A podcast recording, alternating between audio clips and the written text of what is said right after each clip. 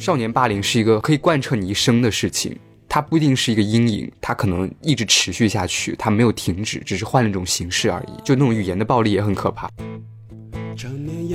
好，欢迎收听新的一集什么电台，我是孔老师。今天呢，给大家来说一下一个非常有争议的电影啊，就是我们之前在上期节目里聊过关于《少年的你》呢。想做一期影评节目，呃，一周之后呢，我们终于有时间来做一个节目了。因为这个电影其实有很多的争议，有很多的话题来说。为了好好讲这个节目呢，我们也是花了点时间去做准备。然后大概在上映一周左右呢，终于把这个节目做了出来。为了讲好这部电影呢，我要请到两位这个非常有意思的嘉宾啊。首先给大家介绍一位从来没有来过我们节目的嘉宾。叫这个乌梦雨乌老师啊，他是上海非常有名的一个海报设计师，然后之前跟很多的展呢，包括很多电影的这些展做过一些海报，比方说美国纽约有一个华人做的一个叫 Cincina 的这个电影节，呃，他曾经找这个吴老师画过一个娄烨展的这么一个海报，他这个海报画的比娄烨还像娄烨啊，我们让吴老师给大家打个招呼。呃，大家好，我是吴老师，刚才过奖了，其实就是嗯一个从业人员吧，从事一些。海报的绘制，平时特别喜欢电影，所以也会比较关注这一方面。吴老师是在上海的影迷圈呢，非常的活跃哈，在上海的各大影迷活动或者是影展上都能看到的身影，多到以至于怀疑他是不是真的有本职工作要做。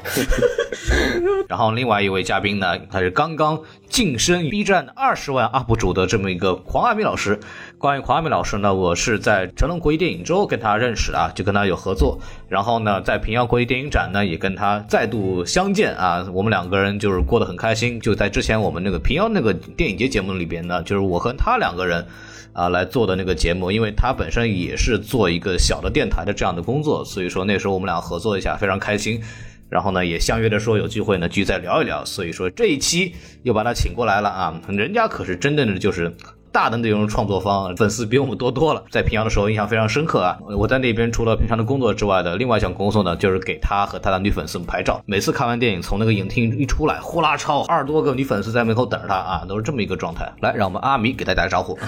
Hello，大家好，我是阿米，又来参加孔老师的节目了。另外说句，孔老师真的介绍人真的不留情面。然后乌老师，我要特别提一下，呃，我也是在山西的一个电影电影电影展上遇到的，然后他特别厉害，他非常谦虚介绍自己，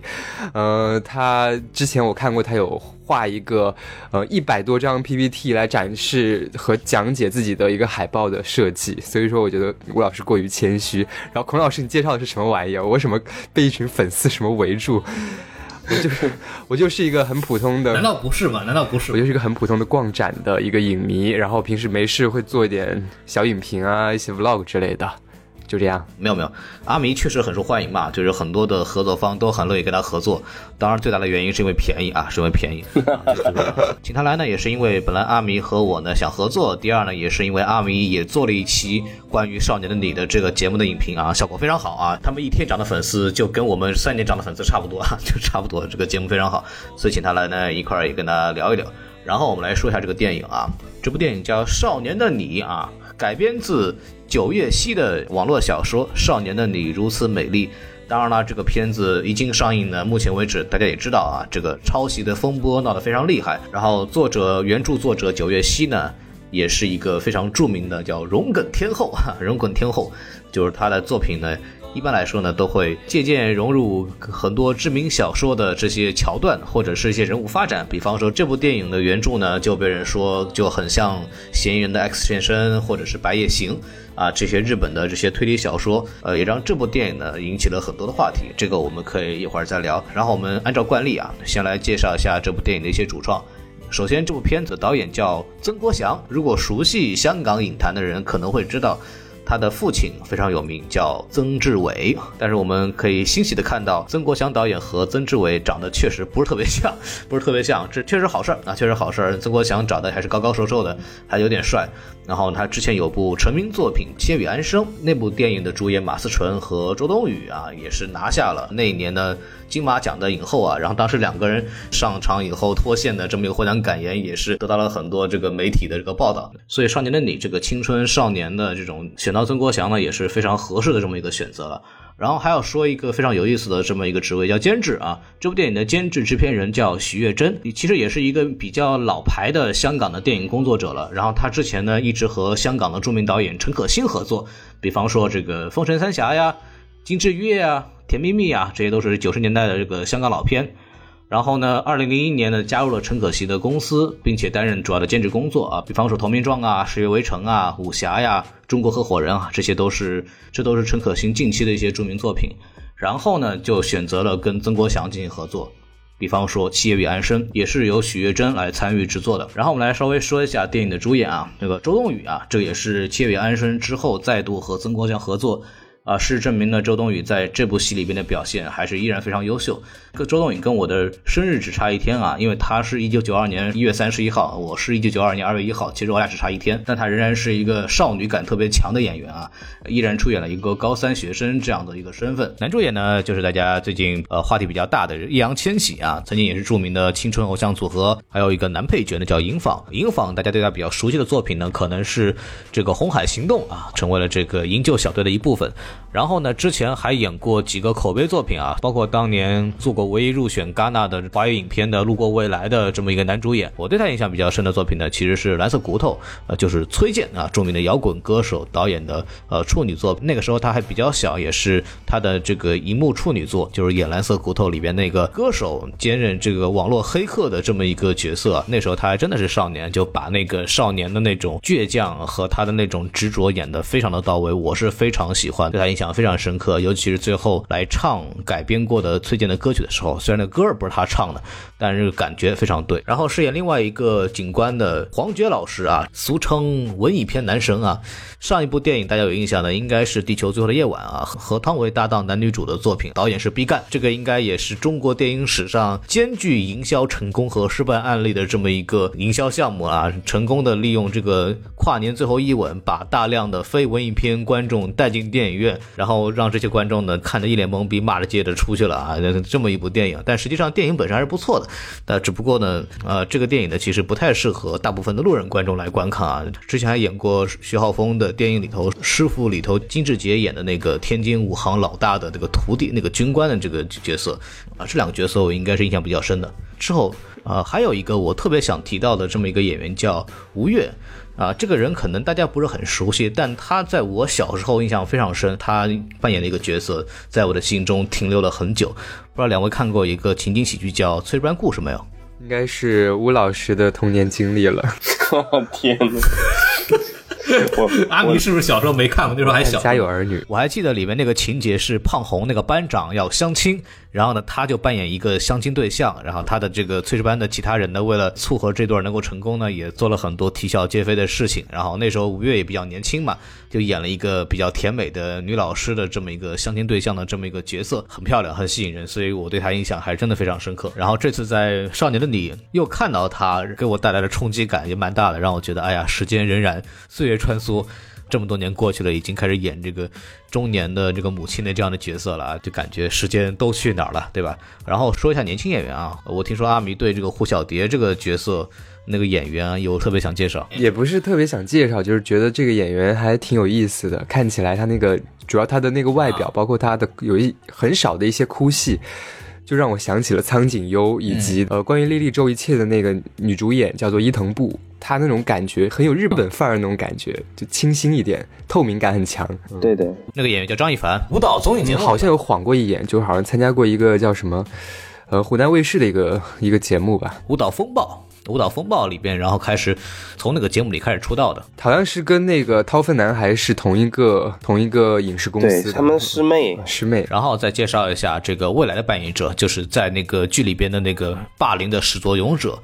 这个演员叫周也。我相信很多人看完以后对他印象非常深啊，因为确实演的是非常的入戏，而且人长得确实是很可爱甜美啊，跟他这个所扮演的角色的形象呢形成一个比较鲜明的反差。啊，九八年的一个演员啊，所以说这个回头看周冬雨真的是一个相当没有年龄感的这么一个女演员了啊。然后我们来说一下这个评分啊，豆瓣目前为止是八点四分，当然了，它开画的时候呢，达到了惊人的八点七分啊，这个分数在豆瓣上已经是一个非常恐怖的成绩了，呃，以至于还成了一个新闻啊，因为这部电影之前因为种种原因没有上映，柏林上被撤，然后公映被撤啊，上映三天前定档一上，然后出来以后分数八点七分。呃，也是引起了轰动。当然，这个很多人说啊，是因为易烊千玺的原因啊，或者是大家对涉及这个题材的电影呢有一些额外的鼓励啊。但目前上映一周呢，仍然是达到了八点四分，能维持这样的一个分数，说明电影本身的成色啊非常值得期待，得到了很多人认同。然后票房的话，目前为止已经超过了十亿了啊！上映一周，这个成绩是非常惊人的啊！平均每天能超过一亿多啊！即使在《终结者》和《天气之子》两部热门院线电影这周末上映之后呢，仍然能够拿到那天的日冠，可以说这部电影的后劲儿，它的质量非常值得关注。然后介绍完电影的基本信息呢，我们进入这个嘉宾打分环节啊！让阿弥来，你先说一下打多少分？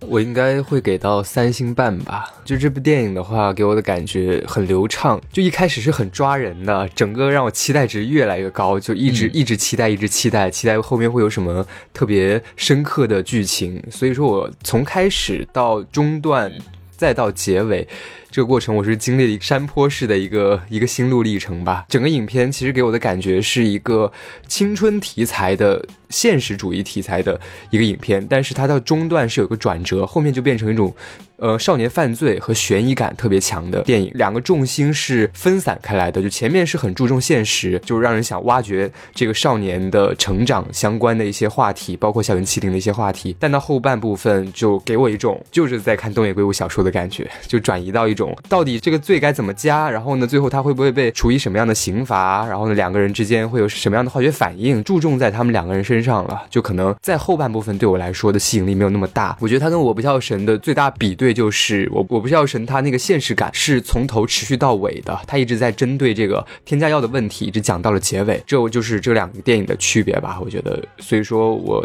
最后还是给出了三点五分的这样的评分，呃，大概是六到七分这个区间。里面就给我的整体感觉是这样的，我就比较老实了。按照豆瓣的评分的话，我是给三颗星啊。我觉得这个片子还是比较合格的一个片子，所以会给到三颗星以上。但是，呃，在同题材的片子里面，其实华语电影范畴就不说世界电影的范畴了，光说华语电影，两岸三地都已经有非常优秀的前辈作品。摆在面前，所以我觉得，呃，给三颗星是我个人的评分标准里面比较合适的。因为这个片子像刚才阿米也说的比较关键的一个点，它其实上来给人的感觉是非常好的，然后比较统一的，很容易把人带进去。但是看完了全片以后，这个拼凑感是非常强的。从一开始的关注人物命运，到后面关注一推理的呃一个剧情的一个推进。呃，都是是比较割裂的吧，在我看来，而且是从一个企图心也好，或者是这个作品的格局也好，也是高开低走的，越来越小，越来越让人失望吧，不至于太差，但是我也给不了很高的分，所以我给到了三颗星。可能会给这个电影四颗星，主要理由呢还是在这个电影的这个电影感的体现，因为我看很多评论把这个问题聚焦在这个文本上，就抄不抄袭啊，或者是割不割裂啊，但是很多人其实忽视了一个问题，就是这部电影的视听语言做的是非常专业的啊，曾国祥导演。非常好的发挥了一个导演应该有的作用，就是在镜头的选择，在配乐，在技术层面的很多的这么一个操作都是非常的完整的啊。这个对一部国产电影来说，其实是一个非常难得的事情啊。我们一直在说为什么会很多电影没有电影感，就是在视听语言啊，在剪辑啊、节奏安排啊种种这些技术层面来说，其实是非常缺失的。所以我从这个层面呢，给他这么一个四颗星。那么扣一颗星的这个原因呢，跟刚刚大家说的东西其实差的不是很多。然后我们一会儿可以去重点聊一下，然后我们来进行这个比较详细的这个影评过程啊。大家可以先说这下，呃，大家比较喜欢的地方，然后让我们阿米先来。这部电影我好像前几天、昨天吧，看毒舌的一个公众号，他写了一个一个文章，他讲了这个电影里面有很多的彩蛋。呃，包括那个未来这个名字，还有什么陈念就是成年的那种谐音梗一样的东西嘛。就他其实从原著开始一直到成片，呃，包括导演和编剧团队，他做了非常多的细节在这个电影里面做进去，给人发现感很强的一个过程。就可能说我们觉得它前后剧情比较割裂，然后后面后半部分，呃，给人的感觉不是那么的深刻，但是它会有持续给我们发现感的一个东西，就包括它的一些引线的一些排布，呃，呃像是就是给他母亲做了一个内容，就卖面膜这个事情嘛，然后给小北的母亲也提到了一点点这个故事，虽然这些故事没有发展下去，但是我觉得这些东西细节还是还是算作一个比较大的优点啊，就整个电影看起来是可以去二刷的片子，我已经二刷过了嘛，就二刷过也会让人有那种想要坐在这个椅子上把它看完那种感觉，就细节做的还是比较好的啊。吴老师，到你吹的时候了。是阿米说的还是你说到的？我是觉得这个片子一上来的呃视听语言，我觉得是非常有意思的，是比较成熟而且偏时尚、偏偏年轻人比较看起来会有快感的一种呃视听语言。嗯，其实它虽然不是一个动作大片，不是一个商业巨制，但是一上来这个片子。它的镜头的节奏是非常非常非常快的。如果是一个一个去数的话，它其实真的不亚于像呃《速度激情》这种飙车大片的这种镜头的节奏。这个给人的一个观影的一个刺激就非常的强。其实全片它用了非常多的手持的镜头，还有是前景深的一个镜头，呃，其实非常好的营造出一种压抑、焦虑、恐慌的这种感觉。因为手持镜头它一直有一些不安的一些晃动嘛，把镜头很大的怼在青春漂亮的一个一个的脸上。当然，谁不喜欢去凝视这种青春的面容，对吗？但是它另外，但是它另外一个方面，它也给出了它的背景是非常虚的。但这个人跟背景其实是不在一个层次上的，它是抽离开来的，就是一种格格不入的一个压抑的这种感觉，它就从视觉上就已经给出来了。包括这个片子在听觉上其实也非常有有趣，它其实一上来有一些心理外化的一个处理吧，它比如说戴耳机。呃，去听好像英语听力，这个时候就表现这个人其实跟外界的环境，他有一个主动的一个一个脱离。之前我们说的视觉上呢，是一个，呃，它可以是被动的，也可以是主动的，你可能想象不到。但是这里他用一个一上来一坐定，他就希望把耳机戴上，跟这个环境有一个自己的一个小空间。但是这环境发生了一些什么时候，他才后知后觉的去被动的去呃把耳机摘下来。这个声音上的处理其实是很加分的。这些东西我觉得都可以说是这个片子的优点吧。当然，还有一个非常重要的，可能是很多观众都比较在乎，就是这个片子演员的表演，我觉得是非常非常好的。周冬雨当然是不愧是，呃，金马影后级别的。如果不是今年这个形势的话，他很有可能再一次是一个有力的竞争对手。对对，不要提金马奖，金马奖怎么能跟金鸡奖去比呢？对不对？就没有没有竞争力嘛，对不对？拿金鸡奖，拿金鸡，拿金鸡。全亚太地区最有分量的这么一个奖项，就在今年的中国厦门。其他的这种华语地区能比吗？东京国际电影节又怎么样呢？对不对？能跟金相比吗？我们可是 CCTV 六直播的。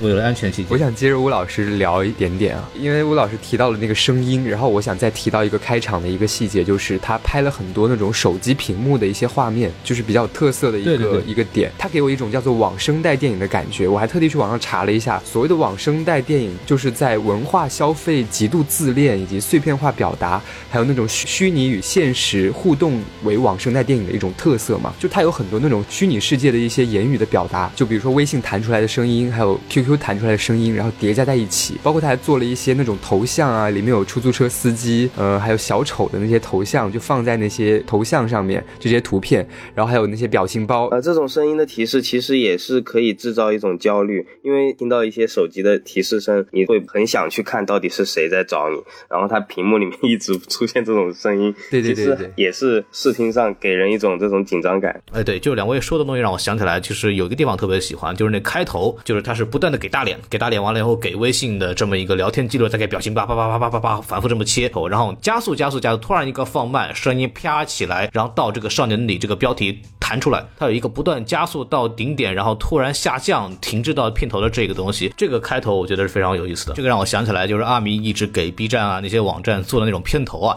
其实就很有这种感觉，让我特别喜欢。对，所以这种这种畅快和这种流畅感是让我非常欣喜的。然后阿米来，你继续说一下表演吧，就是大家都在夸嘛，夸周冬雨和易烊千玺，还说易烊千玺跟周冬雨在飙戏，还 确实易烊千玺演的不错，但是 但是我觉得就是还是在两个部分看出来易烊千玺的演技完全被比下去了，就是在开头和结尾，对，开头结尾。最重要的是什么？他是多年以后嘛，就是已经变成大人了。然后周冬雨很厉害的一点在于，她可以迅速的从那个瘦小、那种无助的身体里面抽离出来，一下就成长大成熟。她的眼睛就从那种像动物一样，呃，担惊受怕那种眼神。一下转变到就稍微有点阅历的那种眼神，这是我觉得特别厉害的一点。但是易烊千玺给到两个镜头，一个镜头就是他对着那个屏幕笑了一下，然后穿了一件夹克外套，那一笑瞬间让我感觉有种破功的感觉，就感觉还是一个穿着大人衣服的小孩儿，很强烈的姐弟恋的那种感觉。不过其实从这个演员的真实年龄来讲的话，周冬雨确实已经是二十七八岁这样的一个年龄了。是的，是的。然后易烊千玺呢，也确实只有十八九岁。其实那场戏里边，两个人都展现出了当时。真实年纪这个状态，这一段其实周冬雨来说是比较简单的。那这样说的话，整部电影对周冬雨来说都是特别难的呀。啊，那是的，是的，就中间的部分对周冬雨来说就是一个极度。呃，时间割裂的一个演技的展示吧。我觉得易烊千玺还是演不了大人，他还是那种少年感放在合适的位置上。对，演大人还是比较吃力一点。其实说到周冬雨的表演，其实我想说的是，周冬雨的这个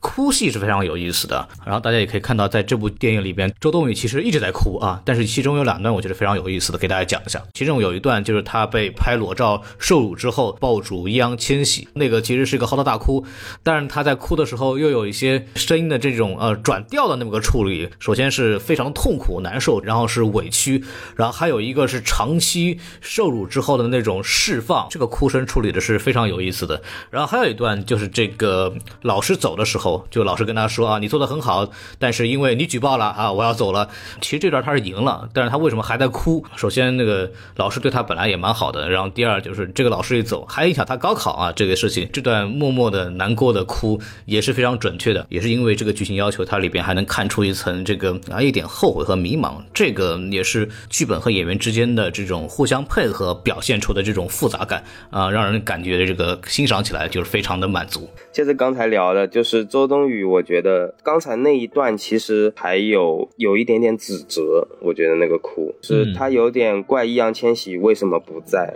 但是他又非常需要他那个角色在，所以他一开始是在贴作业本，他没有第一时间去。看他那个停顿，我觉得是有一点点这种情绪在里面的，所以确实是还是蛮丰富的这层次感。就是你怎么不接我电话？我觉得还有最后一幕，就是最后 接近结尾那一幕，那个警察不是炸他嘛，钓鱼嘛，然后说那个易烊千玺，对，不是易烊千玺，就说是那个小北嘛，小北他判死刑了。我觉得他那个处理的特别好，他前面的镜头都是很快剪的，然后呢节奏很快，但那个镜头他时长很长，一直在拍周冬雨的背嘛。被慢慢的弯下去那种感觉，他听到这一个消息的那一刻，这个演技哈，给我解读出来的感觉就是他在那一瞬间突然背上背负了另一个人的一辈子一生，就是突然那个人的一生压在他肩膀上，然后很重压弯了，给人一种感觉就是大人的那种欺诈，让一个孩子瞬间变老的感觉，就是那一瞬间给我的感受吧。我觉得那刹那是我整个电影里面比较喜欢的一个镜头了。其实什么叫演员有个好的演技呢？其实跟导演是一样的，就是一个选择问题。因为同样是给你这么长时间的镜头，你要做这个动作，你怎么做？这个情绪或者这个动作怎么做？比方说哭，有几种层次。那么这个场景里边需要表现哪几种层次？导演和剧本能告诉你的都非常有限，因为大部分剧本里边就是说某某哭，某某嚎啕大哭。那么导演能告诉你的，基本上很多时候是一个感觉，他大概需要一个什么样的感受。当然，每个导演的这个指导风格会不一样，有的导演会喜欢非常准确，跟你说的非常细；有导演其实就跟你说，我要你哭，我要你怎么样，就非常的简单。后续完全看演员自己。所以作为一个职业演员来说，他首先要知道不同层次的哭应该怎么去准确的表现。第二，你要理解这场戏你需要表现出哪几个层次，那么依据这个东西来选择去怎么做表演，这个呢是一种方法派的这么一个技术活儿。当然，你说还有一种可能性，那就是因为他人进到那个场景里面，进到那个戏里边，表现出自然流露那种状态，这是另外一种。那这个真的就是看这个演员当时的状态和导演的这个指导能力了。那么说回易烊千玺这个演技，易烊千玺演技其实他更多的是表现出这个年纪的少年应该有的个状态，比方他那种倔强，比方。说这个执拗和他的反抗性，这个是他这个年纪本来就会有的一种常见的状态。那么从这个表演的能力和层次来看的话，呃，小北这个人物的人设呢，对易烊千玺的难度呢，其实是没有那么大的。就你刚刚说那个，我很同意，因为之前不是也说这个戏可能是想让鹿晗来演吗？我去，哎呀，我的天，哎呀，不行了，嗯，最佳女主演要上了啊！这个天哪，鹿鹿晗来演的话，应该是周冬雨保护他吧。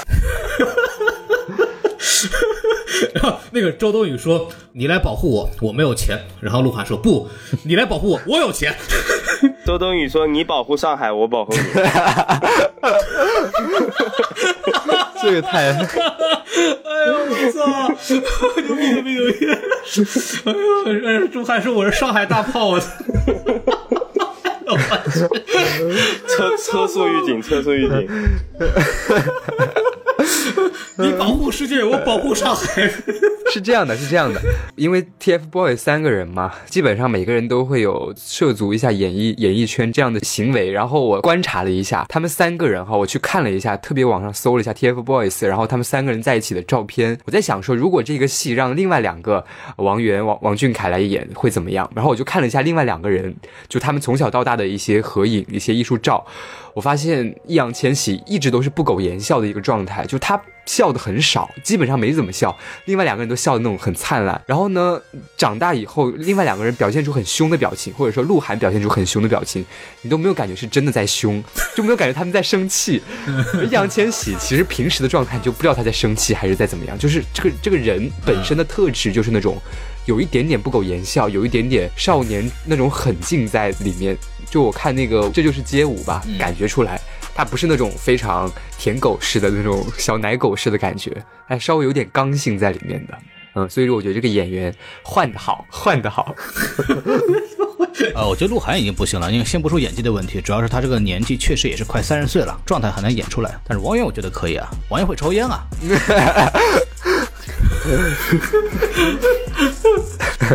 人设上还是很合适的嘛啊，不良少年嘛啊，没有没有开玩笑啊，我觉得抽烟还蛮正常的，年纪到了对吧？毕竟成年了嘛，只不过就是说在形象上打破了自己一贯的人设嘛。不过说到这部戏，还有一个非常大的看点啊，就这个我们终于可以看到易烊千玺的荧幕初吻了，这个也算是非常有意思的一个点。说到这个荧幕初吻，就就要提到那种模仿和致敬的那种融梗事件了。他不就是说他很像《告白》里面那个两把两个人，我记得是桥本爱吧，按在那个就是说亲亲个亲个这样。然后周冬雨剃头那场戏，跟关于莉莉周的一切，就刚刚提到那个伊藤步那个演员，他也是完全剃了个光头，而且还没有周冬雨剃的那么平整，他是那种坑坑洼洼的那种头发，完全是秃了的感觉。也是走进教室，大家所有人的目光注视他，这两个场景还是挺像的。孔老师要不要聊一下这个电影关于这方面的一些问题？啊，其实这个抄袭的事本来想在缺点地方聊，但是就阿米刚刚提到的两个例子呢，我可以发表一下意见。就是这两件事情，在我听到的或者经历过的或者看到的关于校园霸凌的事件里边，其实并不少见。虽然说这个抄不抄袭这件事情啊，这个东西我们其实没有人可以真正的确定，除了呃本人之外。但是呢，如果我们大家说他不抄袭，我觉得也是完全 OK 的。啊，为什么呢？就刚刚举两个例子，一个是亲嘴儿，啊，一个是剃头。这个小混混把一男一女放在一块儿，特别是抓一个男生，然后逼着他亲所谓全班最丑的一个女生这件事情，其实在很多地方都听过。其实，在大量的文艺作品里边，剃女生的头发都是一个呃常用的来羞辱这个女性角色的一种方式，包括《悲惨世界》。就比方说《悲惨世界》，那除了《悲惨世界》之外，还有一个例子呢，就是我们前几年一个电影叫《驴得水》，就里边任素汐演那个角色，因为她跟那个放牛的人睡了，来的人为了羞辱她，就把她头发给剃了，然后她也非常伤心。这个。剃头发，把头发剃得很难看，或者把长发这样剃短，啊，这都是一个就是一种常见的象征羞辱女性角色的一种方式，包括在我们听到的很多的校园霸凌事件里面都有过这个剪头发，或者是刚刚讲的这个逼着一个人亲另外一个人的这么一个事情。所以说，我觉得以上两个例子呢是完全可以理解，也不一定要算作抄袭。然后我们继续再说点优点吧。然后吴老师还有什么想说的吗？其实就是刚才前面说的社会性，其实也是它比较大的一个优点。就虽然它没有贯彻到呃整个影片的最后，但是我觉得这种关注度的片子，然后有涉及到这个东西，也是值得肯定的。这个题材其实可以说在大陆不是特别的多，它的那个受众。包括粉丝的年龄段，正好也是嗯这个阶段的，蛮有意义的一件事情。包括易烊千玺的粉丝，然后他们在学校里面生活，可能真的就会遇到这样的事情。比如说我们奉为经典的一些片子，比如杨德昌的《牯岭街少年杀人事件》，他那个时候拍以杨导的那种他的影迷，就张震的时候还是第一次演戏，那他的那个影迷像可能就不是说在学校里面的学生，可能会涉及到一些老师啊或者是一些家长，但是这个片子会直接的会给到很多学生自己去看到。这样的电影，可能它的一个影响会更加直接。从这个方面上来说，对，我觉得这个事情其实非常的重要。其实，在电影里边也通过对话的方式来说到了关于这个青少年霸凌的一些根本上的原因啊。比方说，在剧情里面安排这个黄觉和尹昉两个警官之间在吃饭的时候，就有提到这个问题啊。他们举例子说，有一对学生把一个人打死了，但他们其实并不知道人是能被这么打死，对吧？其实这个因素是蛮重要的，就是个年轻人或者小孩子，他没有分寸感。他真的不知道这个事情会对别人造成一种什么样的影响，或者说他们在那个期间他们没有同情心啊，也不是说完全没有，而是说他们并不知道这件事情需要去同情。我举一个真实的例子啊，就这个事情发生在我身上，我之前也在《奇迹男孩》就那个 Wonder 那个节目里边聊过这个事儿，我再给大家说一下，因为时间比较久了。就是我在上学那会儿，那时候在初中，我上晚自习就被我的同班同学拿刀告诉我。你给我马上回家，否则我就捅你！哇，这个事情是真的存在的。他真的知道他捅我会有什么后果吗？他肯定不知道会有什么后果。他捅人会死人，会流血的。但他内心当时并没有任何的想法，就是觉得我拿刀把你逼走。我心里特别爽，我觉得它特别有效，这个是他们内心唯一的想法。他们不会想说刀捅下去会流血，万一控制不好我会死。我死了以后，他会觉得很难受，不说还会遭受很多的刑事问题。他不会想这个问题，他只想的就是此时此刻我非常爽。所以啊，当我们小的时候，其实我们并不真正知道我们做的事情会对别人有什么影响。所以我觉得电影里这句话是非常非常现实，也是抓的非常准的一个地方。还有不光是一些霸凌原因，还有霸凌的解决方式。他们也提到了，就是说，如果你没有真凭实据，不能把它变成一个偏刑事案件的方式的话，执法机关是很难真正的去解决这个问题的。最后还是要跑到教育局，那么这个问题其实还并没有能够真正得到解决。那这种恶性事件其实并没有办法真正的被遏制，这个也是非常现实的，这个也是非常现实的一个解决问题。因为大多数情况下，无非就是找家长，家长教育过之后，如果没有什么很严重的后果的话，可能双方一个道歉，赔下医药费，这个事儿结束了。但如果只是这种解决方式的话，其实并没有办法真正的去遏制。这个人的行为，因为他会觉得啊，这就没事了，后果也不是很严重嘛，那我接着来呗，就这个问题。其实像阿美，你在小时候有没有经历过这样的事情？呃，我之前听到过一个这样的事情，就是我师哥跟我讲了一个这样的事情啊。他说有一次，应该是有一次被霸凌过，就是被踢倒在地，而且是当着很多人的面踢倒在地。他印象中是一个很强壮的男生把他推了一下，然后呢拼命踢他的肚子，然后他就在脑中一直记着这个事儿。他有一次同学聚会，打他的男生没有来嘛，然后他就跟别的同学讲起这个事情，别的同学就很诧异的看着，跟他讲了一句说：“你还记得你当时说了什么吗？”他就完全不记得他当时对着那个男生说了什么。然后那个同学告诉他，他说：“你当时一直在指着他鼻子说。”活该你没爸爸，活该你没爸爸。就他不停的在用语言去暴力那个男生，然后他自己在经受那个男生对他进行的肢体的暴力。呃，这个东西给我的一个就瞬间的感受就是我们的记忆到底是怎么样的。就我现在告诉你说我小时候被霸凌过，或者说我告诉你说我霸凌过别人，我们是怎么反省的？我觉得很多霸凌者或者说遭受霸凌的人，他们揭竿而起，长大以后到网上去暴力别人。成年人的暴力和成年人的霸凌，其实。跟少年的经历也有关系的，就很多现在网暴的现象，跟少年之间有什么区别呢？就是他们也是没有什么意识，就说这句话，说这句话对别人造成的伤害有多大，这些成年人也不知道。对，就这个东西给我的感受是，呃，少年霸凌是一个可以贯彻你一生的事情。它不一定是一个阴影，它可能一直持续下去，它没有停止，只是换了一种形式而已。就那种语言的暴力也很可怕。他可能在进入成年社会之后，他其实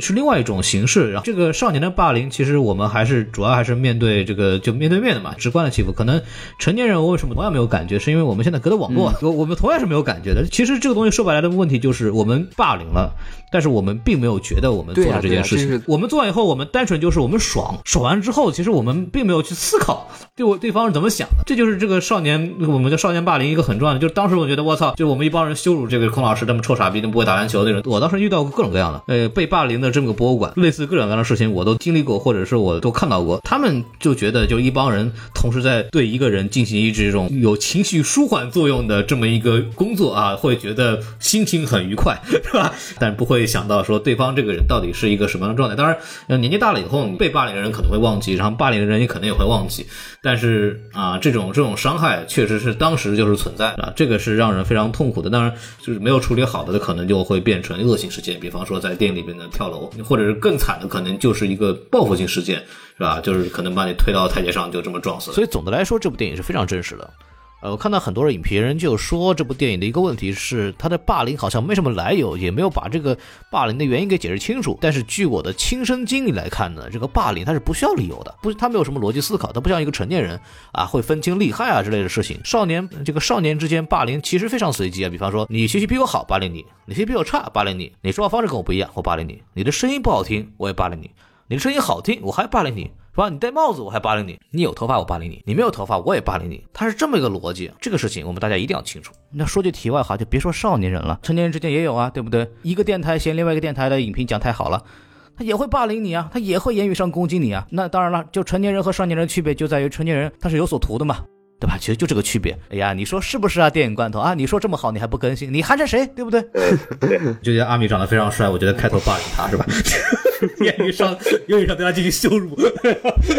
多大年龄反正都会都会有这样这样的一个想法。那咱们说回到电影本身啊，其实这个电影非常有意思的一个，我觉得它文本上做的非常好。从编剧的手法上，其实做的一个非常好的地方，就是它有一铺垫，然后最后面总会有一个落地的这么一个，就是你的铺垫之后再抖包袱的这么一个阶段是非常好的。就比方说他前面直接被踹倒欺负过之后，然后给他妈打电话，大家有印象吧？然后就说啊妈你要坚持住啊，到时候我们这个钱赚够之后，然后我考到北京去，你开小卖店啊，这样子我把同学带过来消费啊，我们合起来赚同学的钱。就是他所有的有一个负面打压之后，到后来一个小桥段里面，总会让他去进行一个释放。这个是在剧本编写上非常精巧的这么一个处理，它一定是有这么一个铺垫，然后再有一个释放的这个状缓释大家这么一个情绪啊，这是一个非常有意思的这么一个剧情点，做的是非常非常好的。包括老师换走这一块，其实周冬雨在关心的其实就是我不想影响高考，所以说我选择这么处理问题。他其实里边呃有这么一个台词，就是说我报警了以后我要影响高考。之前其实有这么一个小的铺垫，就是老师被换走之后，他的同学话音里补了一句说啊这个老师这么差，高考怎么办？其实有这么一个台词，他通过这种小的这种台词处理和小的铺垫，加深了大家对这个角色的动机的这么一个印象。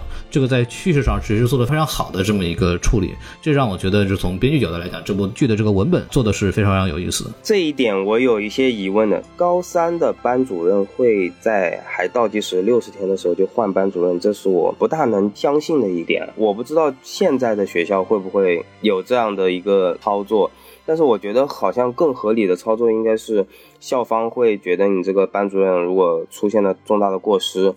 会再指派一个人，就是两个人辅助他，帮助这些学生走完高考，但不会说直接换掉一个，因为这个班主任毕竟跟了这个班三年，跟下来的话，很多情况他是比较了解的，而且只有倒数五十来天的样子，我觉得这个稍微有一点点让我出戏，包括就是。周冬雨后面他这样的呃情况，他还能从事教育行业，虽然是个培训机构了。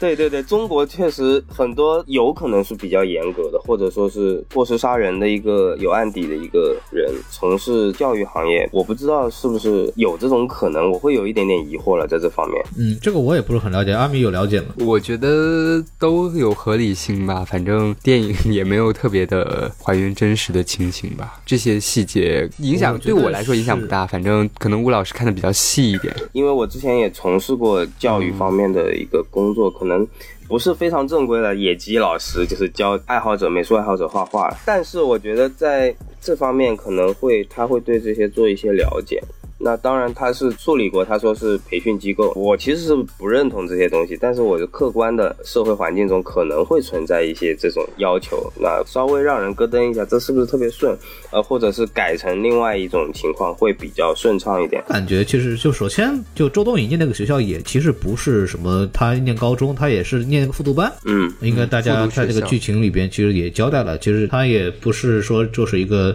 什么顺着念过来这么一个高中哦，所以说，然后还有一个问题就是，呃，如果这个老师没有被撤走的话，家长可能会不答应。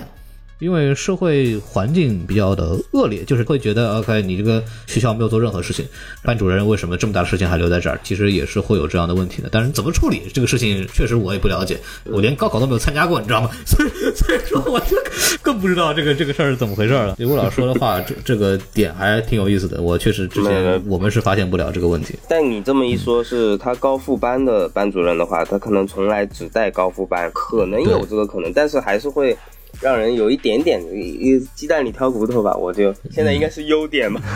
当然，我们觉得可能影响不大，这个并不影响你整个去理解它整个的故事是大概是不是合理。然后还有一个地方，我觉得非常有意思的这个 这个电影，就是他在剪辑上其实做了一个非常非常好玩的这么一个处理，就是大家印象中他那个换座位那个事儿，我觉得那个地方特别真实。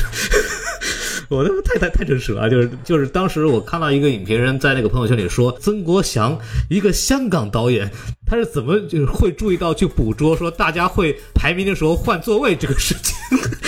电影我觉得实在是非常有意思的这么一个现象，而且它是一个快切的嘛，然后从一边换座位，然后一边再切这个学校排名，然后有各种不同的角度去切。我觉得这个小镜头的处理真的是非常非常好，就是这是给电影加了很大的分了，就是这种真实感处理的非常到位的。对它这个场景其实做的也挺好的，上锁加铁窗这个也是比较自然的就给它表现了，也没有说很刻意的去展现，但是环境一点点在变化。出了这个事情，它马上一个上链条，学校上锁，然后。阳台上的铁窗都装起来了。他这部电影整体的感觉就是，他能用镜头讲话的时候，他绝对不会用对白，这个是非常厉害的。就是不像我们同样另外一部电影啊，就叫《悲伤逆流成河》，不知道你们看过没有？遗憾。呃，没有看过是吧？啊，非常好，就不要去看了啊。呃，同样是关于青春期校园霸凌的这么一个事件啊，悲伤逆流成河呢，就擅长用女主大量的旁白 来交代心情，尤其是在大量旁白之后呢，在整个电影的结尾处，这个女主。面对大家进行了一个长达三分钟的演讲，天哪，太可怕了！就就是在那个站到那个高台上控诉啊，你们怎么这欺负我，怎么着？哎呀，我都不行了，就那种啊，让我特别难受。你们到底为什么这样对我？在那哼哼唧哼半天。这就是一个不会拍电影的导演和一个会拍电影导演的最大的区别，就是他怎么利用节奏和怎么利用镜头来讲故事啊，这个是一个非常有意思的这么一个区别。然后这也是这部电影非常大的一个优点。包括之前那个说的一些优点，其实还有除。除了他展现校园霸凌，他其实还侧写了一些那些家家长打工到深圳去了还没回来，有一些这种细节，或那个呃霸凌别人的孩子的家庭，很快的拍了一些像奖杯一样的东西，是描写这个家庭的一个出身。这些都是可以把影片从校园带到更大的空间，让你知道它是因为整个大的环境，然后慢慢压迫进了校园里面，呈现在孩子们之间，它让你想到了更多的原因。我觉得这是比较有意思的一个点。对，它其实里边有探讨的这个霸凌的来自的家庭的复杂性。其实孩子是否霸凌和他的学习成绩或者他来自什么样阶级的家庭没有关系，因为霸凌陈念这个角色的三人组里边，有的就是一看就是家人不会教育的，你看只会跟老师磕头，啥也不会。会的，也有像未来这种家庭非常好、学习成绩好、理论上家教也应该很好的同学，同样会成为这个施暴者。这里警官在和未来家长谈话的时候，其实还故意用镜头带到了未来获得的很多奖项啊，他的一些成绩，再次是用镜头语言来说明了未来这个人的这个身份的特殊性。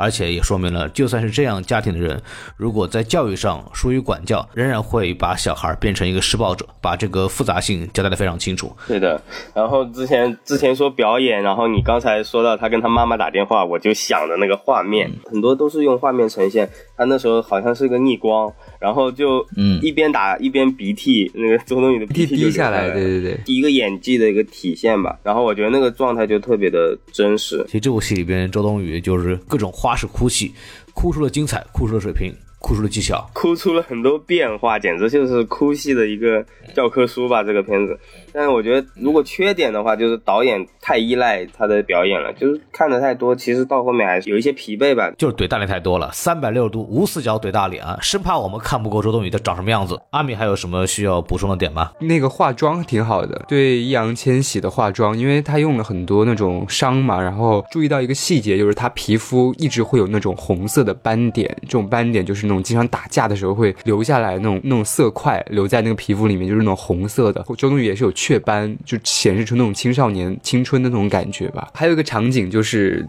那个审讯室那个场景，他那个打光很有意思，就是一个顶光，就头上打下来，然后呢鼻子是亮的，然后眉骨是亮的，其他地方都是暗的。整个那个那个戏做的特别好，然后那个郑警官不是把周冬雨从另一个审讯室拉过来嘛，让他们去对峙。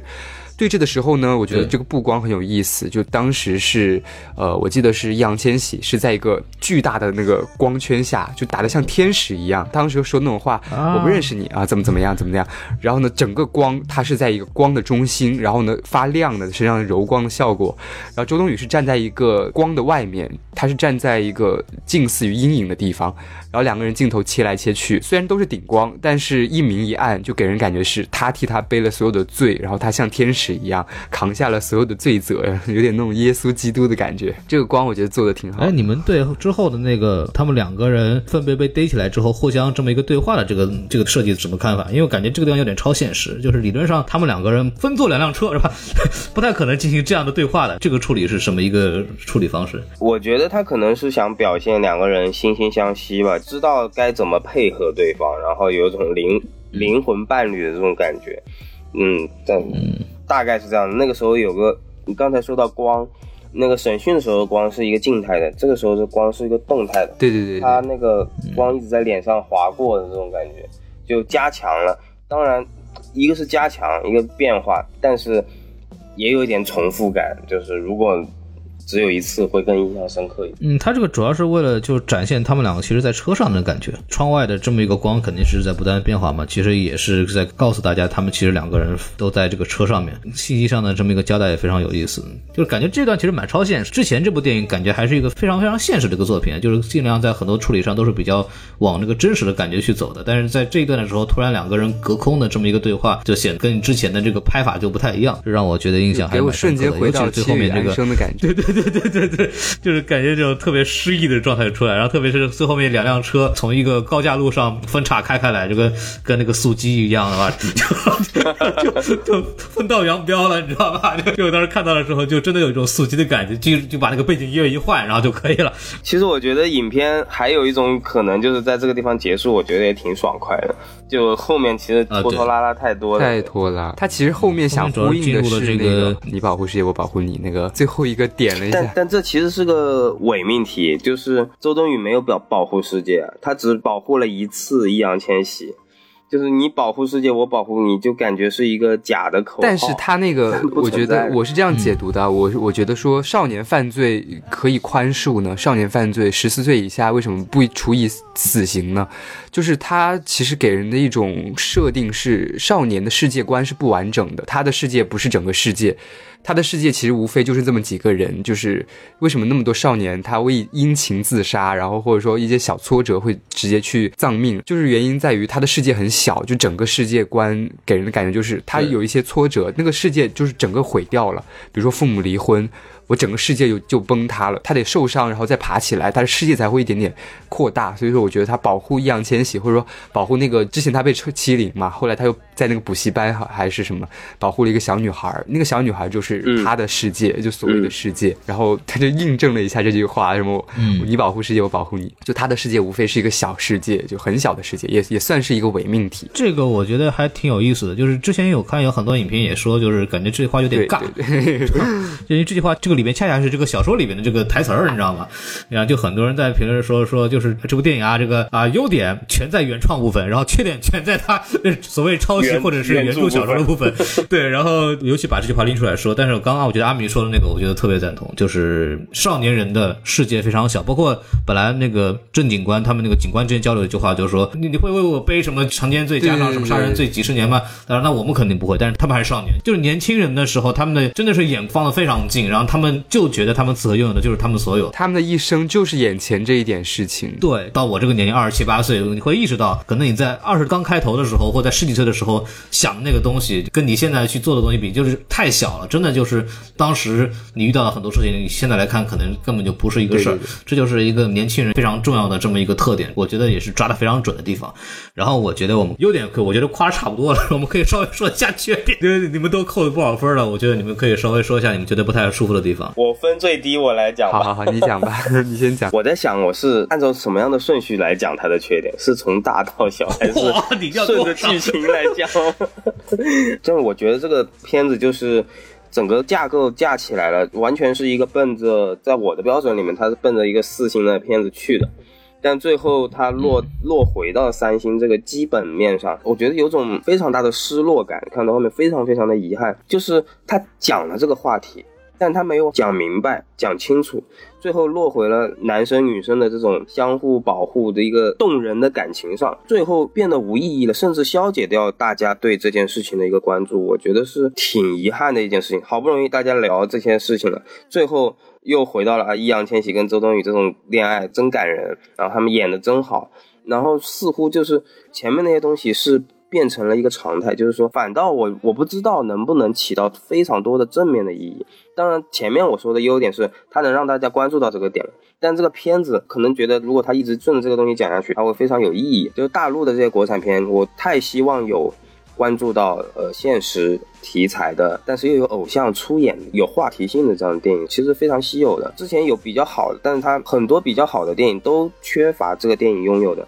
你看，它有周冬雨出演，有易烊千玺主主演，而且它的观感又是非常愉悦的，能让你笑，能让你哭。就是很多片子讲了很深，但它没有这些东西。如果能稍微结合一点，我觉得就是非常非常好的一个开始。比如前几年有一个很不错的片子叫《大象席地而坐》，其实它里面也讲到了一个社会一层一层的往青少年身上去挤压，最后落到这几个人的身上。里面当然有一部分是讲学校的霸凌的，呃，我觉得这些就比较有意义，就让我非常遗憾的一个点吧。这是我觉得它最大的一个缺点，就已经动用了这样的资源，已经到这个份儿上了，它完全可以讲得更好。刚刚我们说的前后破解的一个问题，就是它其实前期还是一个比较在重点描写学校校园霸凌这么一块东西，到后期可能更像一个悬疑类型片，对的，对的，它的重心是有点偏的，包括变成了两个人的个人情感的一个交互。而且这片子很多角色，除了他们两个以外，很多角色没有讲清楚的。比如说，我特别在乎的是那个两面派的那个女孩子，未来说她两面派那个女生，我其实很想再多写两笔，那会是什么样子？那比如说周冬雨她妈妈再多写两笔，会是什么样子？那个警官正义再多写两笔会是什么样子？他把那些去调动观众情绪，但是对人物发展却没有做到帮助的那些呃推理啊，那些那些情节分摊出来，因为这个片子的时长已经不短了，已经超过两个小时了。他如果只想要他要的那些东西，他完全可以更短，但是他已经有这个体量了，在商业上其实是有所牺牲的，在排片上，那我觉得他完全可以把这些东西再均衡到其他方面，就好像之前说的就孤岭街，它里面很多角色他都讲得非常的清楚，最后由这个出发，他勾勒出的是整个时代。它里面那个很侠义的男生是叫汤尼对吗？如果没记错的话，看着《战争与和平》的那个男生，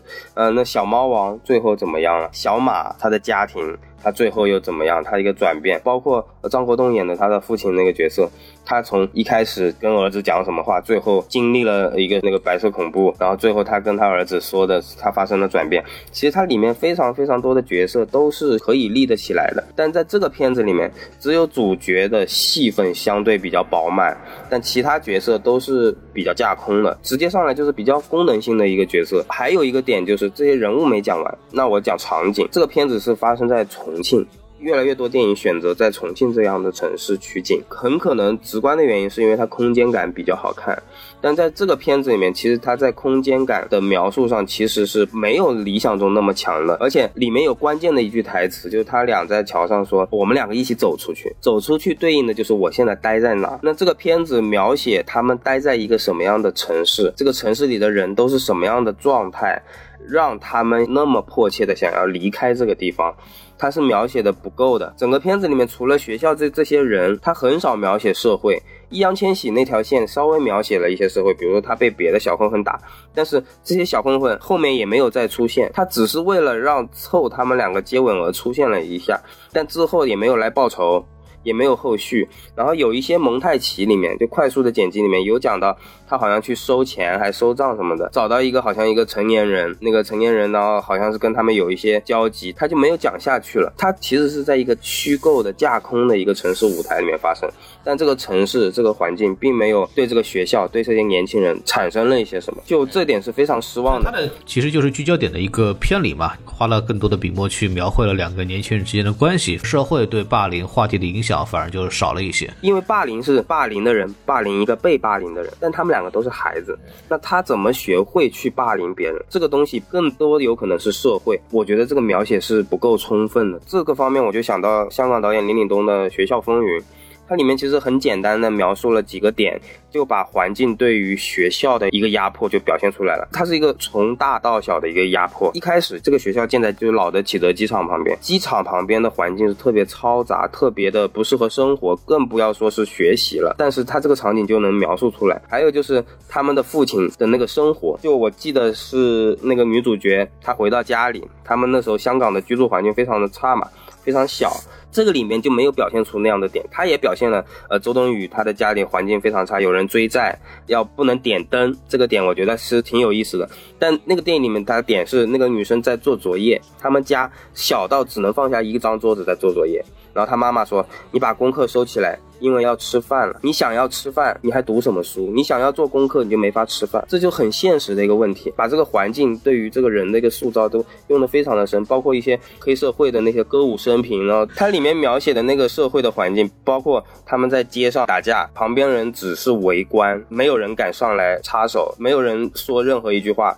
但都是一一群看客围满了，这种社会环境一下子就能把那个时代给描摹出来。但是这个片子里的重庆，我觉得是完全架空的，很有可能是啊，他们两个主角太有名了，一上街去拍肯定要清场，没有 没有任何正常人，都是群演。因为那个林岭东拍那个片子的时候，据说是很多是在街上偷拍的，就抓拍那街上人也不知道他们在干嘛。香港的真实的环境的那一部分，他保留下来，对于整个片子塑造这个现实意义部分是有非常大的帮助的。在这一点，我我其实也觉得非常遗憾，就是。没有那种张艺谋讲的那种扑面而来的生活气息，这得偷拍才行。它的优点是现实，它的缺点是不够现实。对，它不够现实。然后还有呃一些逻辑上的一些问题啊，就是未来那个女生死了，高考的时候他把她尸体找出来，下雨嘛，找出来这个事情才暴露了。但是我在想，一个女生她失踪好几天，家里不会报警吗？一定要等到尸体被挖出来才会有人报警？其实逻辑上是很奇怪的。中学的女生一个晚上不回家，家里都会去报警。晚于十二点回家都会有人报警。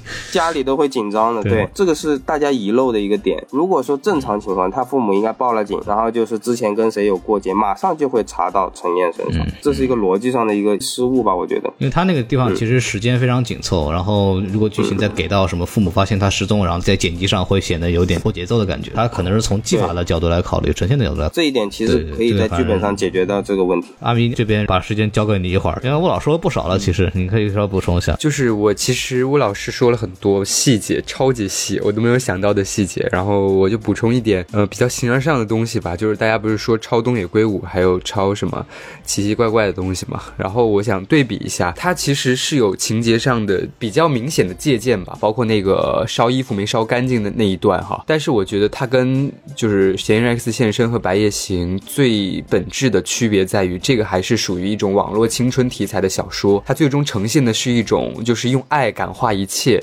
但这种爱呢，不是那种我们所谓的真正有深度的那种爱情。《白夜行》里面，他那种爱其实不只是爱，大家都在探讨究竟亮司喜不喜欢雪穗，就这两个共生关系体现的更加的明显。对他其实是有一层内疚在里面的。就包括亮司他父亲小时候凌辱了那个雪穗，然后他这种内疚，整本书的线都挂在里面，包括他做了一些很恶心的行为，你可能会觉得爱一个人，少年时期的爱可能会有那么深吗？就是你到了未来会有这么深的感情吗？所以说，我觉得这部电影对我来说，他的那种共生关系，因为导演想突出这种共生关系，他在采访里面还提到，他们俩不只是什么感情这么简单，嗯，我觉得这种他们俩的那种必然走在一起，而且必然要帮对方那种感觉，我觉得不是那么强烈。包括那个刘北山，他一开始那个陈念来到他房子里面，他用一些比较有性挑逗的话去挑逗他，这给人感觉就是这个陈念他不是在一开始就击中了刘北山，他只是把当一个，就是当时他还把按到墙上嘛，就用就他的那个力量来让他屈服。他那个转变是在他们俩在躺在床上，然后聊聊起以前的那种经历，从那那里开始的。但是那个经历，我觉得是不够有足够强大的能量去促使。刘北山未来为他做这些事情，这是他跟白夜行最本质的区别。就他们两个之间的关系，在我看来，目前来说只是爱情以及一点点的那种经历的相似。我觉得在这个时代，没有一个更强大的内因去影响他，要他去为他顶罪啊，或者说怎么怎么样。就这种东西，他应该会有摇摆，但他没有摇摆。但其实，在现实来看，这种羁绊是不够细的，就是他做的那个细节是不够多的。从你刚才说这个角度上来说，我觉得。是，也是他非常大的一个缺点啊，就是其实刚才我不是说其他的角色他没有非常丰富嘛，然后只有两个主角给到了充足的戏份去表现他们，但是从更严格的角度上来说。他们两个人其实是从片子开始到结尾，他没有人物弧光的转变，上来是什么样一个人，结束就是什么样一个人。它里面有一句话嘛，就是你保护世界，我保护你。在《孤林街少年杀人事件》里面，那个张震也说了一句这样的话。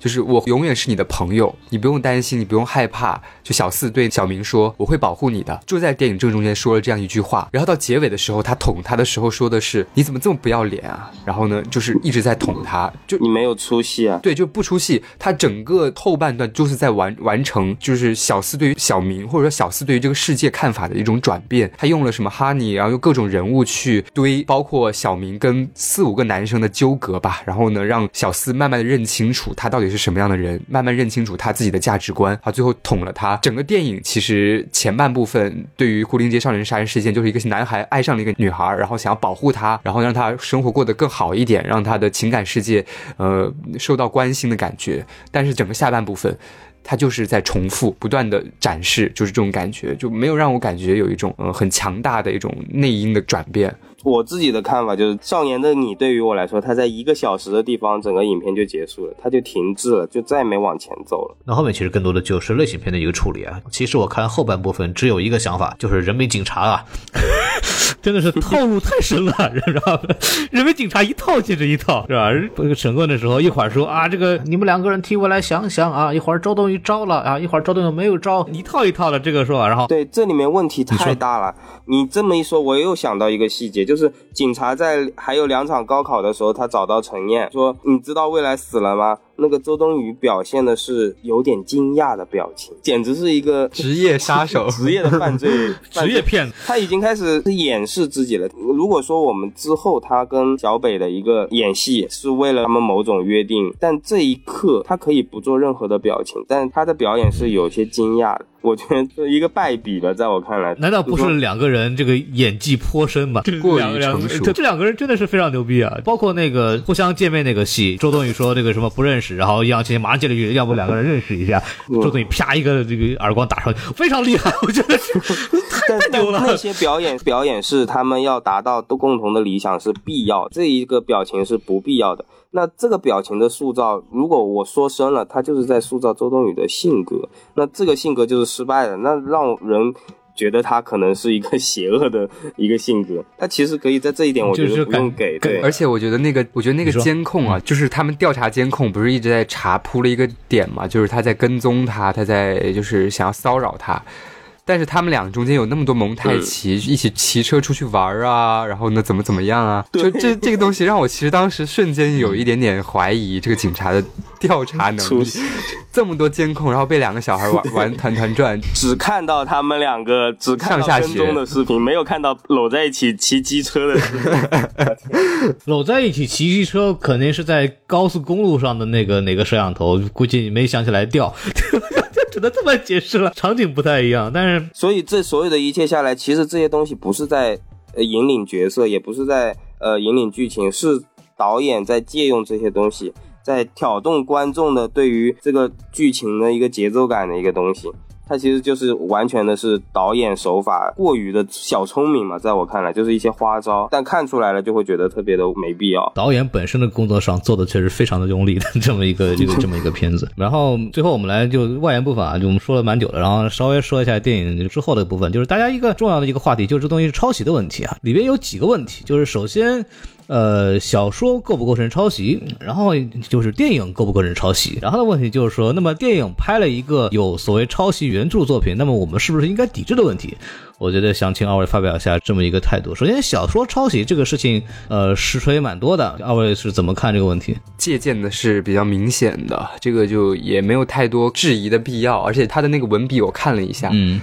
嗯，就不是特别的精炼，整个文学性不是很强，不是很感兴趣，就是个网络小说的应有水平。但他们说了很多，就是一流小说很容易会被改编成三流电影，然后三流小说很容易被改编成一流电影，一一二流电影吧。就你去看东野圭吾的他的那个《白夜行》的剧，改编的真的不怎么样，《嫌疑人 X 的现身》还挺好的，但是其他的一些改编。都是八分左右，八分以下吧。整体来说，这部片子算是超出了新的高度吧，比所有东野圭吾电影改编的作品都要高分。这也是比较有趣的一个现象。可能因为原著当中没有特别多这样的内心和细节的刻画，他就是借用了一个那个模式。从情理上来说，嗯其实阿梅是看过小说，我就瞄了一下，没有看完。但东野圭吾的那些书我都有印象，都看过。早年间，嗯，这部片子 说，我我是不会去抵制它的。我觉得他既然被广电过审了，他有个龙标在那里，然后呢，你去看这部电影没有任何问题，只要你不要去赞扬他这个抄袭的行为就可以了。就看电影就正常看，然后不要因为一些网上的舆论去有什么内疚感。作品真的是挺优秀的一个作品，我觉得原著的问题交给原著和法律去走。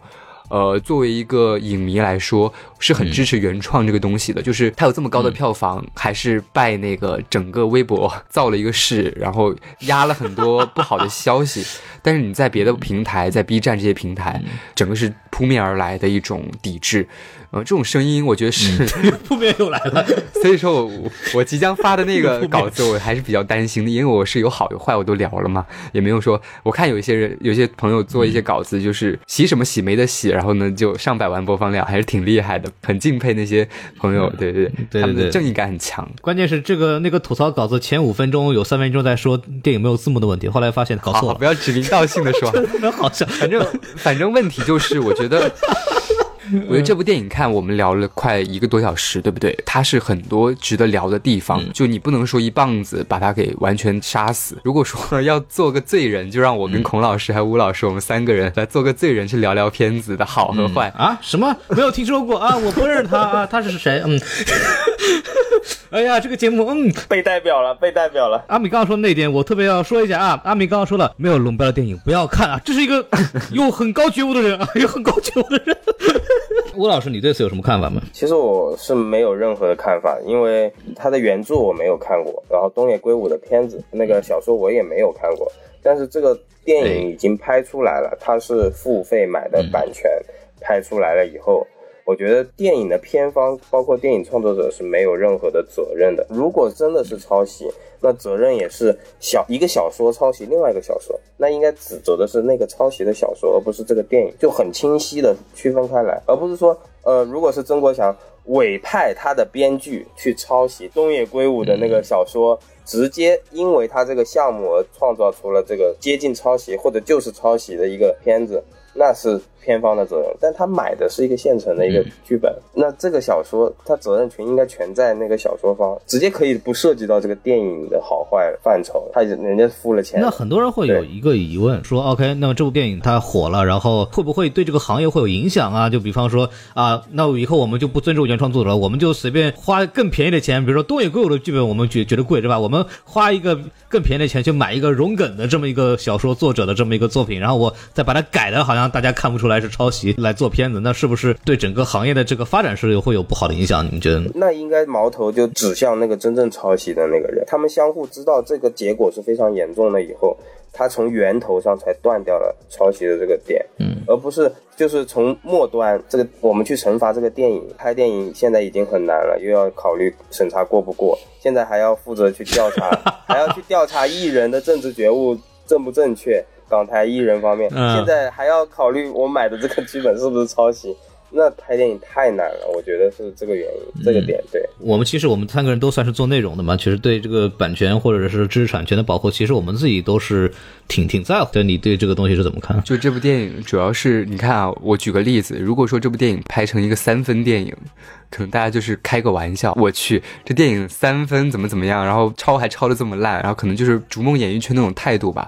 但是这部电影就是一开盘比较惊艳，八点七分，就给人一种非常高的感觉。最近发现大家讨论一个东西，包括去看待一个现象，不是特别的理智，整个状态是一种很激昂。尤其是你这个东西越好，我越要把你打得一文不值，我越要先扒了你的皮，再抽了你的筋的感觉。就是你，我要先批你抄袭，再批你这个电影的演员的政治觉悟有问题，再批你这个电影的内容有问题。就我看有很多人批评这个电影，说它的一个政治导向是很错误。的就是学生受到欺凌，他找老师、找学校、找那个警察都没用，然后最后找了一个小混混帮自己打人，然后帮最后杀人，甚至还最后还说了那句什么：“我还没有十四岁，我不需要负什么责任，我很快就出来了。”把这个东西上纲上线，然后就是怪罪到整个电影政治方向上，然后把它给打得一文不值。我觉得大家的那种就是激抗的感觉是，在我看来都是优点。嗯置我们繁荣稳定的社会主义中国于何地？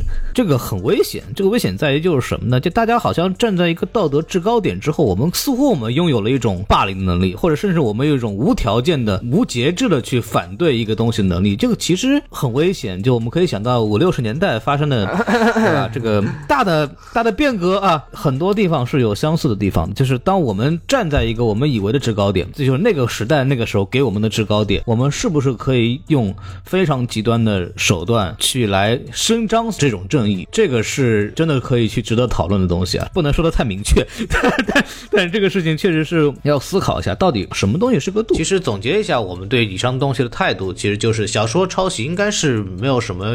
问题的，电影本身确实也难说抄袭，但这东西其实都是我们的个人观点，它真的是否属于侵权，那其实是一个法律问题，包括电影主创、导演、编剧、演员。应该承担什么样的责任？它更多的是一个法律或者是行业上的这么一个责任规定的问题。因为站在道德制高点说别人都是没有问题。就像吴老师讲的，你要要求片方和主创除了拍片子之外，要以一种政治工作者的这种角度来思考问题，也是不够成熟的。而且对于电影主创来说，怎么样才算是尽到责任？这个在道德上其实也是没法量化的。但是像陈坤老师这样，他属于个人的。个人的这个查阅之后，个人决定去不接拍九月系的片子，当然这个非常值得尊重。但这个从法律上、从责任界定上，其实是没有一个可行性的。那真正的可以去做执行、可以去做定罪、定责和处罚的。那是版权法，还有行业里边对他的一些对于侵权行为的一些应对方法。其实说到这儿，我也想给大家说一下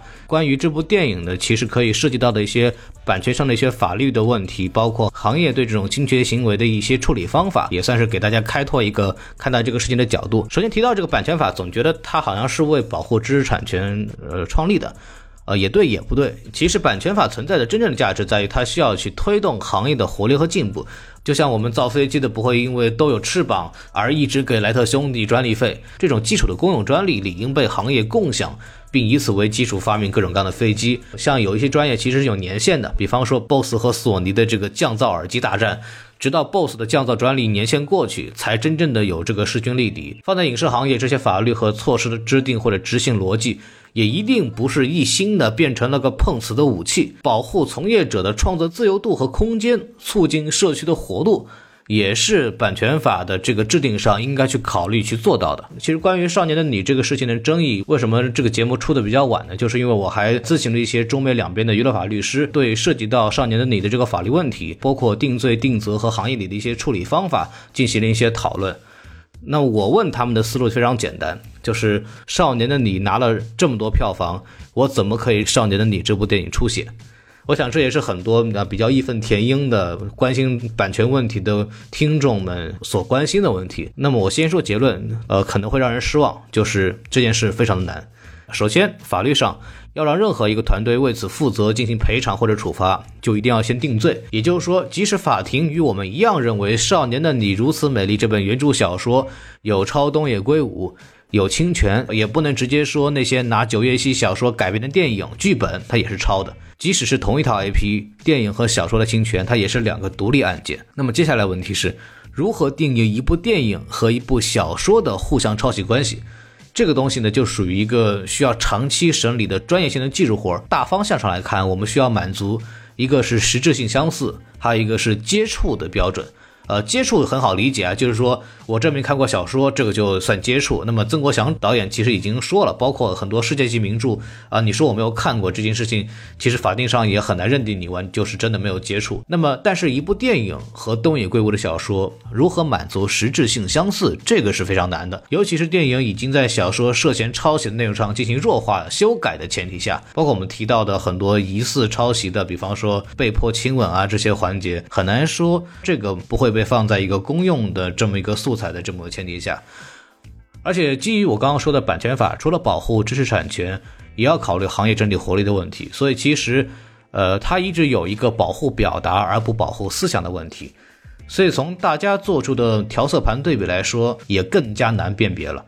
其实总结来说一句话。原著小说和电影是否侵权，在司法上是两个独立案件。只要电影没被判定抄袭，那么电影主创法律上是没有任何责任的，更别说那些只是签了演员合同的演员了。所以说，律师告诉我说，如果真有人愿意告的话，一告也是两个人一起告。虽然小说的证据好像比较多，但是只告小说是没用的。而且他们还提到这一点，就是侵权案的定性其实是非常复杂和专业的。把这种专业性很强的工作提前甩给电影主创，指责他们参与去做这样的片子，也是非常不合适的。因为光凭艺人和电影制作方本身，其实也很难真正的去界定这个东西是否真的抄袭。后来我就问了，那么在电影的筹备期间或者之前，有没有办法来主动规避那些涉嫌作品呢？那其实是有的。娱乐法律师其实是提供了一种叫版权链调查的服务，啊，就是由第三方的专业机构对 IP 进行一个背景调查，进行风险评估。但这个环节不是必须的，啊，也不能作为电影主创是否侵权的判定依据。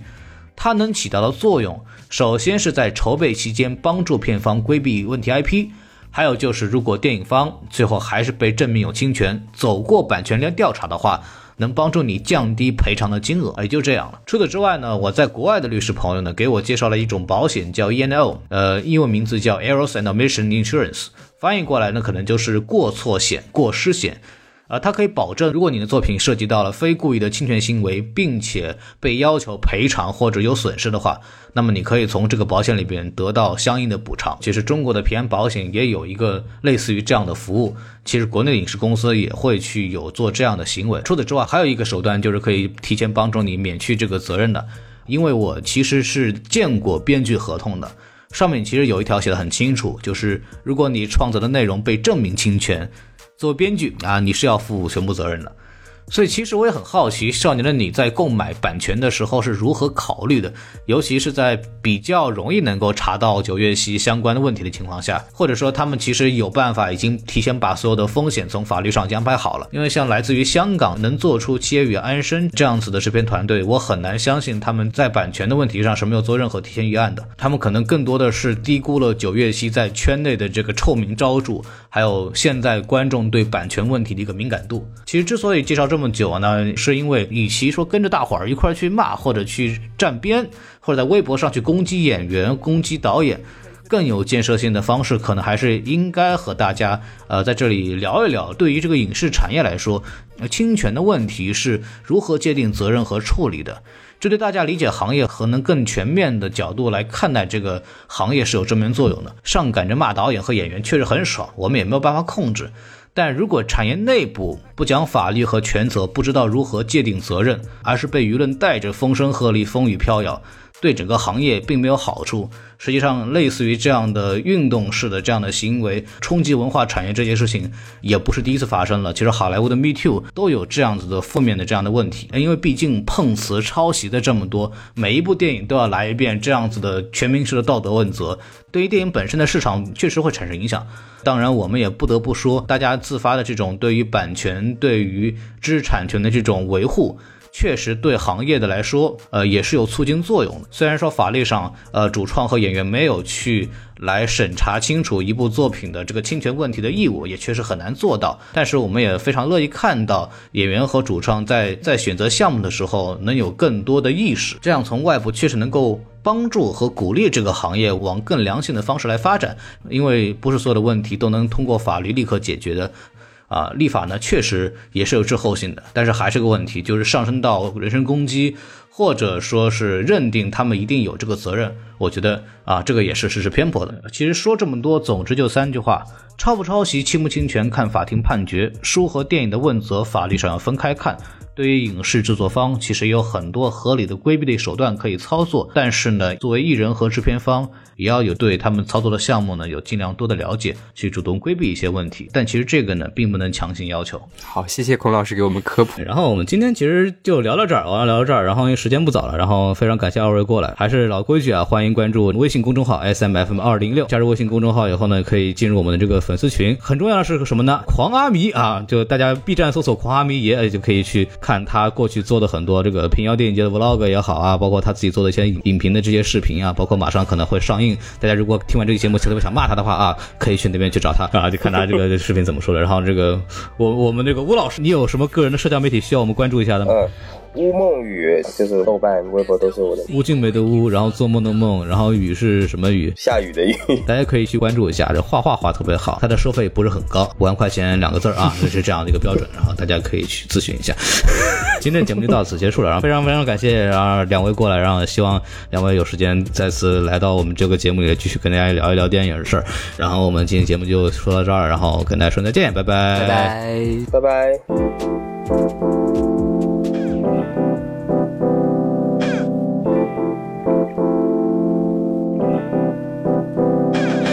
上下十几块拼最好的黑帆布，他喜欢看他睡熟的样子很专注，所以常常晚点起床，把事情给耽误。可他自不打理自己，时间却很仓促，很仓促。的向他塞满文具和书籍，他听他父亲说他这样下去没出息。他和他看见西边太阳缓缓爬屋脊，小小的内心世界种下大大的梦。他陪他奔向大巴站牌，但是在他看来路上虽有颠簸，但是都是舒适的。他对他爱下乱猜，心里拉花绽开，一切那么鲜活。大却把他忽视了。他和他一起体验踏上公交的拥挤，那足足翻了几遍思绪被吸从洞里。他看着他，他在看着窗外，随着高楼退去，就透过一缕伤下。他很沉，他陪他进了门，就把他放在一边，开始钻研术语文。他选择独自休息，房间灯火通明，在背上他后出发，在每一个清早晨。他很沉，他随他进了门，就在角落观察他写下每笔注语痕。他陪他默默修行，哪怕是灯火通明，在背上他后出发，在每一个清早晨，在清晨出发就多让他疲倦，所以上课就往桌上趴一件，后门窗子一线，主任面容命悬在了一线，从笔盒里面偷摸出笔，假装书写几遍，他装作认真写字来作为掩饰，没想到主任进门叫他给个解释，他无法解释，就只好站到后排，他对他哭笑不得，一直。陪他到了后来，下课铃响起，喧闹冲破了房顶。他虽然被留在教室，却可想象外面的场景。在大闹，在大叫，快乐轻易被他找到。之后回忆滚在地上的自己是多么搞笑。又或者在围栏边一直对着远方看呐，他不想那么快的长大，却没有办法。多希望自己是战士为自由披上战甲。随着上课铃声杀入耳朵，他还是算了。他多少次看他累趴了，却又重燃斗志。却又重燃斗志。不愿梦被时间冲刷了，化为成年旧事，化为。成年就是，他很沉，他陪他进了门，就把他放在一边，开始钻研术语文。他选择。独自休息，房间灯火通明，在背上他后出发，在每一个清早晨。他很沉，他随他进了门，就在角落观察他写下每笔数与痕。他陪他默默修行，哪怕是灯火通明，在背上他后出发，在每一个清早晨。